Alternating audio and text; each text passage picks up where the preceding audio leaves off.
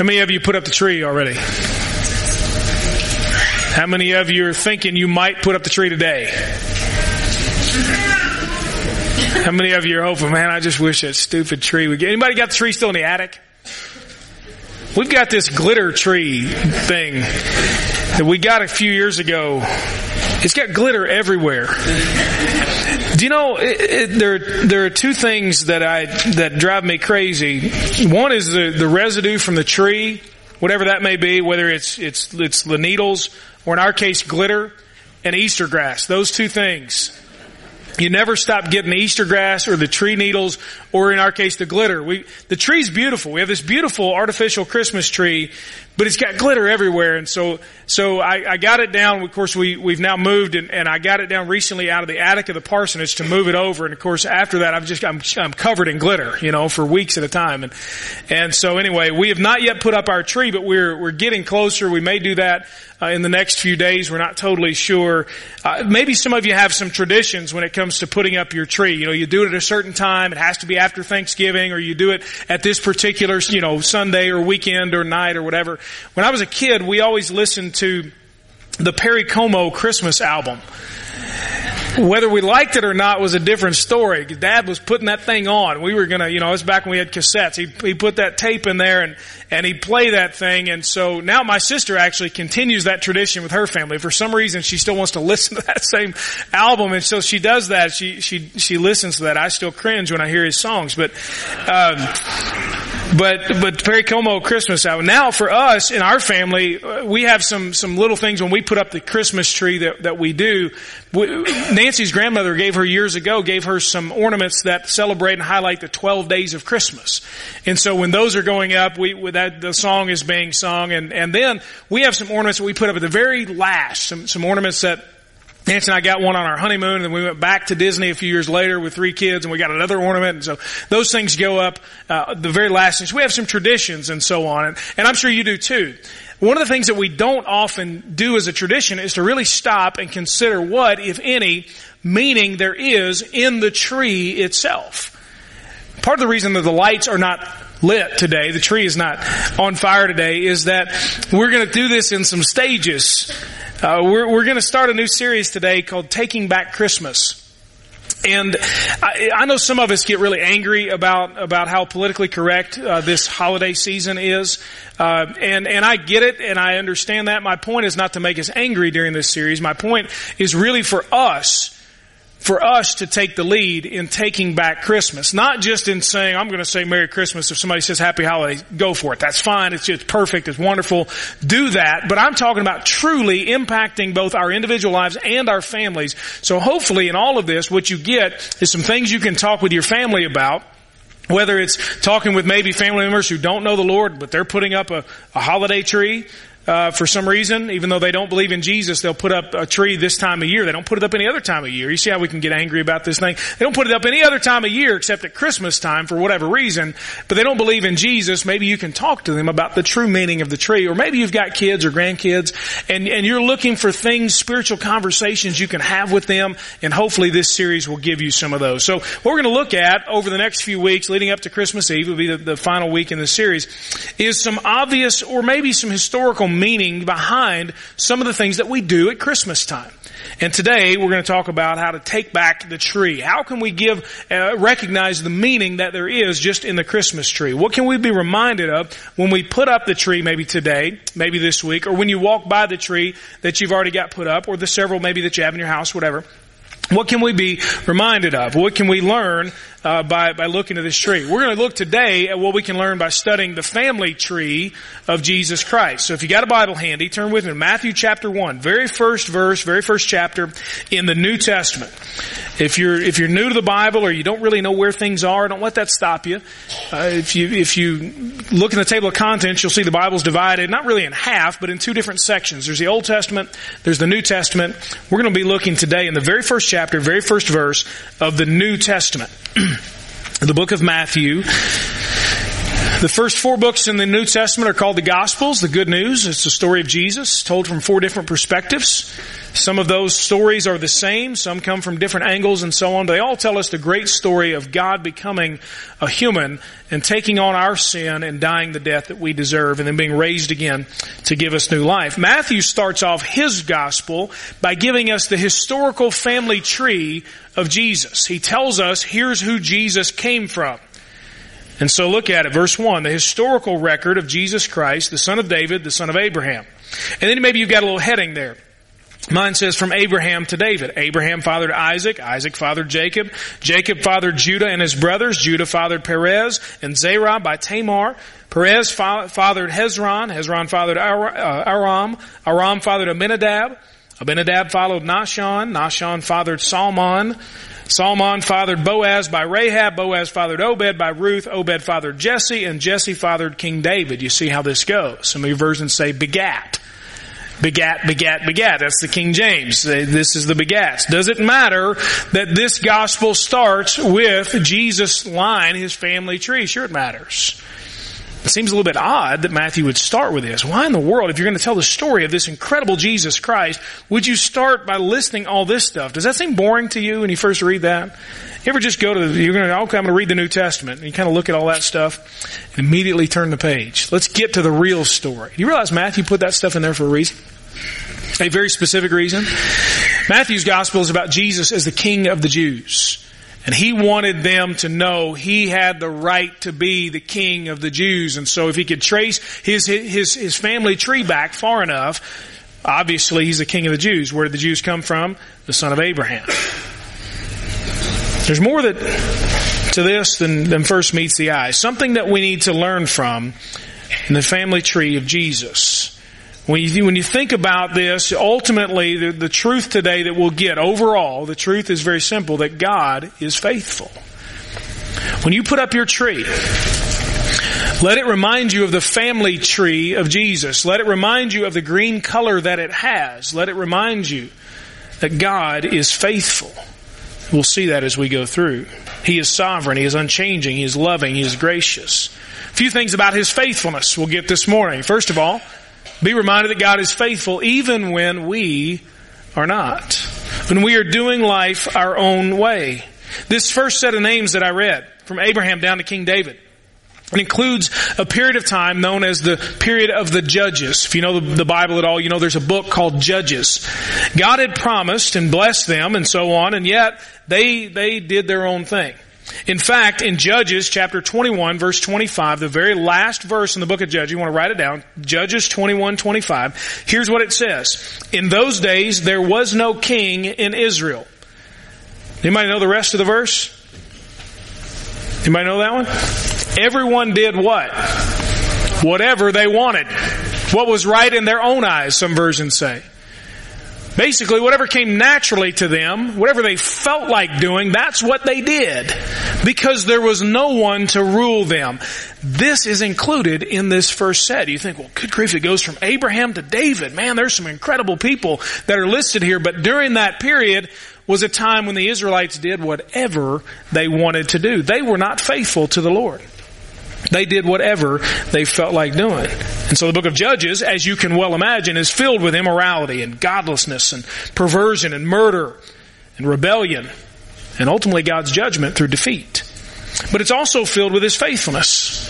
Because you realize what God did every single time that they failed Him and then turned back to Him. Do you know what He did?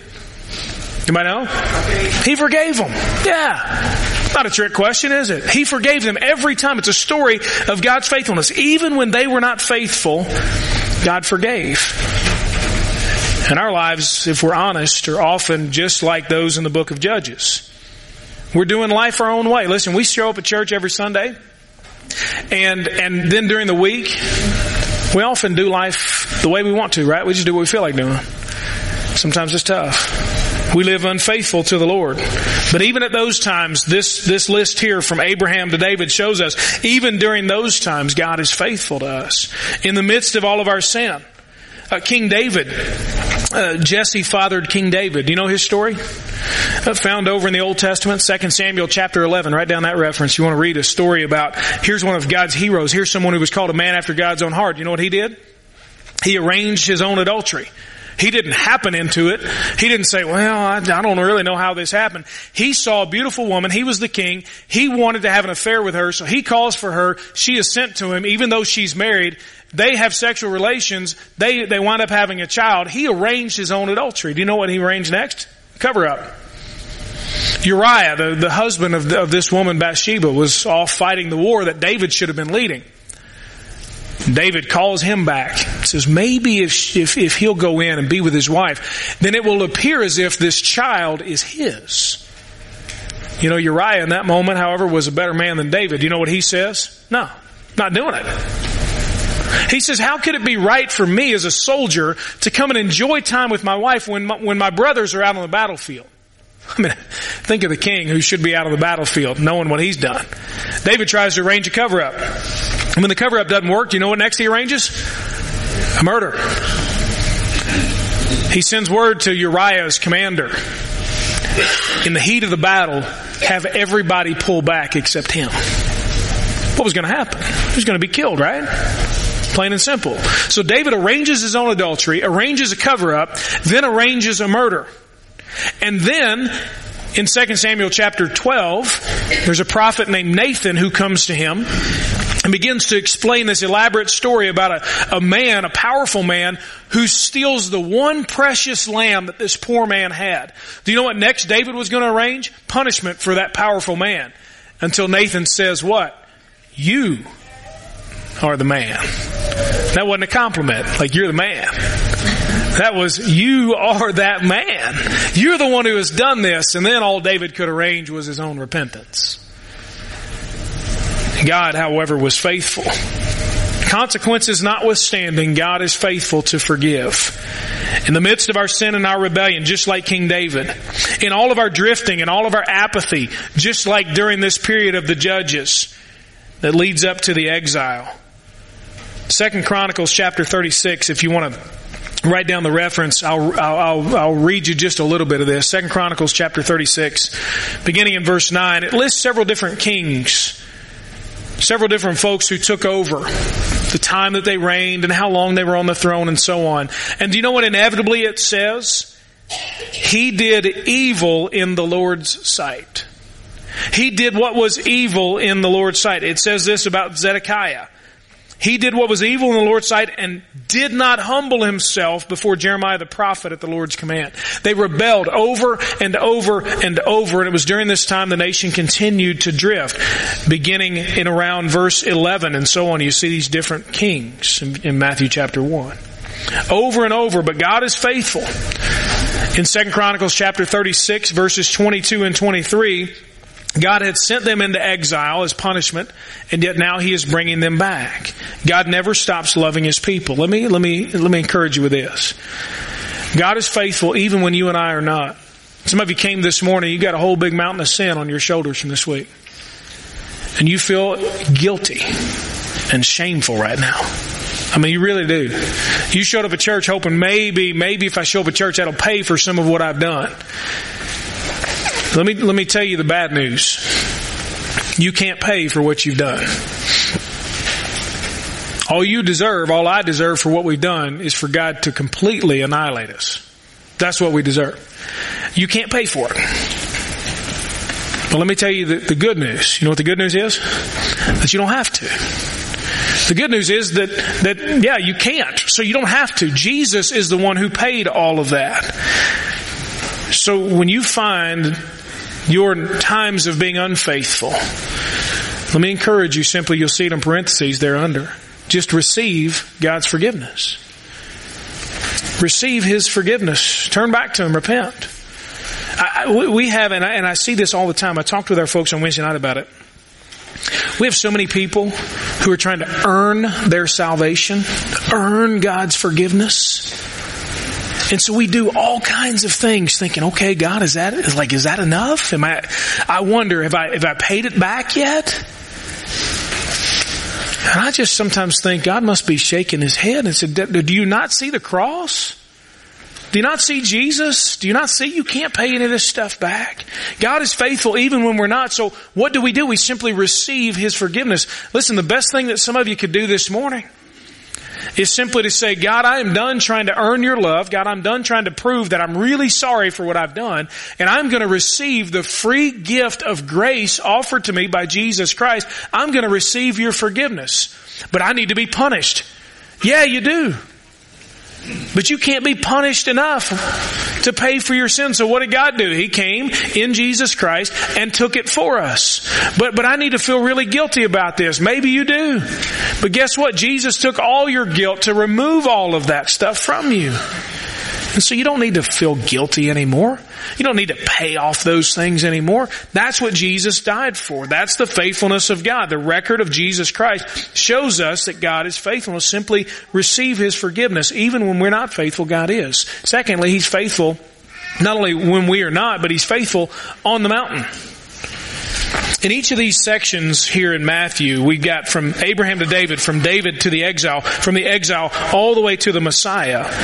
You've got several different times of great victory and great joy. In the first section, you've got the Exodus the story of the Red Sea, the parting of the Red Sea, and what God did to deliver those people from slavery. And then you've got the time where they entered the land of Canaan, the promised land. Joshua chapter 6, they, they finally get there and they march on in. In the second section, you've got David. Uh, even after all, oh, David's story, of course, includes the story of him with with uh, Goliath. Story of great victory. The third section includes a portion of the Bible in Nehemiah where they rebuild the walls. The exile had torn those all down. They get to moments of great victory, moments on the mountain me encourage you when you have great times. That's why we're going to put things on this tree. Great times where you say, I look back and see what God has done. Be sure to give Him the glory. Give Him the glory. It's real easy. Real easy for us to take credit for the great things in our lives.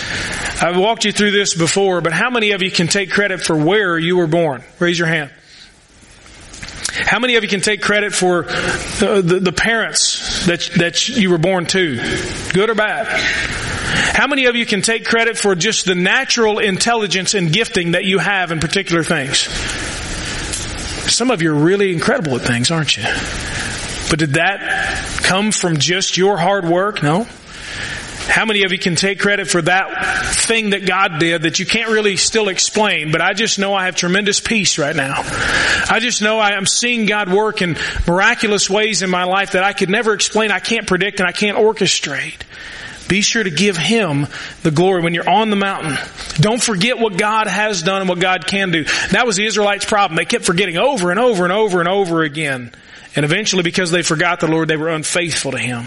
And when you're on the mountaintop, when things are going well, be sure to praise Him. Don't try to take credit for only what God can do. Thirdly, He is faithful not only on the mountain, so give Him the glory, He is faithful in the valley. Matthew chapter 1 verses 11 and 12 get us to the point here about the exile. The low point really in Israel's history. The high point to that point had been the, the Exodus and now we have the exile which is the lowest of the low. They never thought it would happen. The land was always so special to them. It was their identity. It was what God said, here's what you're, you're gonna have. And they lose it. And so they're depressed, they're defeated, they're discouraged, they're confused, they feel abandoned. But God was faithful to them. He helped them endure. He brought them through and out of the exile. He eventually restored them to the land and He never left them. And the third section here in Matthew chapter 1 gets us all the way where it says Jacob fathered Joseph, the husband of Mary, who gave birth to Jesus, who is called the Messiah. Even in the valley there was hope. Let me encourage you when you're in the valley to pour out your heart. In Psalm chapter 40, Psalm chapter 40, there's a great a great song here really. It's a, it's a poem, a song. David here crying out, he says this in Psalm chapter 40, I waited patiently for the Lord. And he turned to me and heard my cry for help. He brought me up from a desolate pit out of the muddy clay and set my feet on a rock, making my steps secure. He put a new song in my mouth, a hymn of praise to our God. Many will see and fear and put their trust in the Lord. How happy is the man who has put his trust in the Lord and has not turned to the proud or to those who run after lies. Let me encourage you when you're in the valley and listen this holiday season between Thanksgiving and Christmas and New Year, maybe you don't have a lot to celebrate. Maybe you've lost loved ones that were very special to you. Maybe you're going through a very difficult time that doesn't seem to make any sense to you. Maybe you're experiencing depression and discouragement and it seems to come out of nowhere and you don't know why it's happening. Maybe you've lost this year. Things have not gone your way and you're in the valley. The Israelites were there in the exile, and yet there was always hope that the Messiah was coming. We look back on the hope that the Messiah has come. And just like the Psalms give us permission to do, let me encourage you, when you're in that valley, pour out your heart to the Lord. You say, well, I don't know if God can handle what I have to say to God right now. Trust me, He can. He's bigger than we are, and He can handle it. He's faithful on the mountain, He's faithful in the valley, and then fourthly and finally, He's faithful to keep His promises. This family line, this family tree of Jesus traces it as it says here all the way from Abraham all the way through the Messiah, Jesus. God all along the way was giving promises. Mentions Abraham. You know, in Genesis chapter 12, God shows up to Abraham and he says, you're going to be the father of how many nations? Many nations. Descendants as numerous as the stars in the sky and the sand on the shore. Abraham was 75 years old. How many kids do you have at that point? By now? Zero. I won't make you raise your hand if you're 75 or older in here. Bill did. You're proud of that. Absolutely. You got a winner right here. I like it. Be proud of it. Absolutely. But I don't know if you can imagine at 75 years old somehow having a child for the first time. Uh, right? Stuff doesn't work anymore. It's not going to happen. That part of life is gone. That's what Abraham said. Listen, this is ridiculous. This is not going to happen. My wife and I, hey, we're doing fine, but there's no way we're going to have a child at age 75. Now you think, well, people lived a lot longer back then. 75 when Abraham was living, not that much different from 75 now. Basically, he, he said, you know, God, my body is as good as dead. My, my wife is barren. There's no way she can have children after all these years of not being able to. And God said, you just watch. You watch what I'm going to do. I'm promising you, you will be the father of nations. Abraham didn't quite believe God, and it went for several years. In fact, went for over a decade. And he eventually takes matters into his own hands. And his wife Sarah goes and says, here, take, take my servant and, and, and have a child with her. And he does. You know the child's name? Ishmael. And God says, that's not, you're missing the point. You and your wife will have a child. And Sarah laughs at God, if you remember the story. And he says, a year from now, God says, one year from now, you will have a child. Guess what happened a year later? They had a kid. They were a little bit older than 75 at that point, had a kid. Over and over and over, God's promises came true.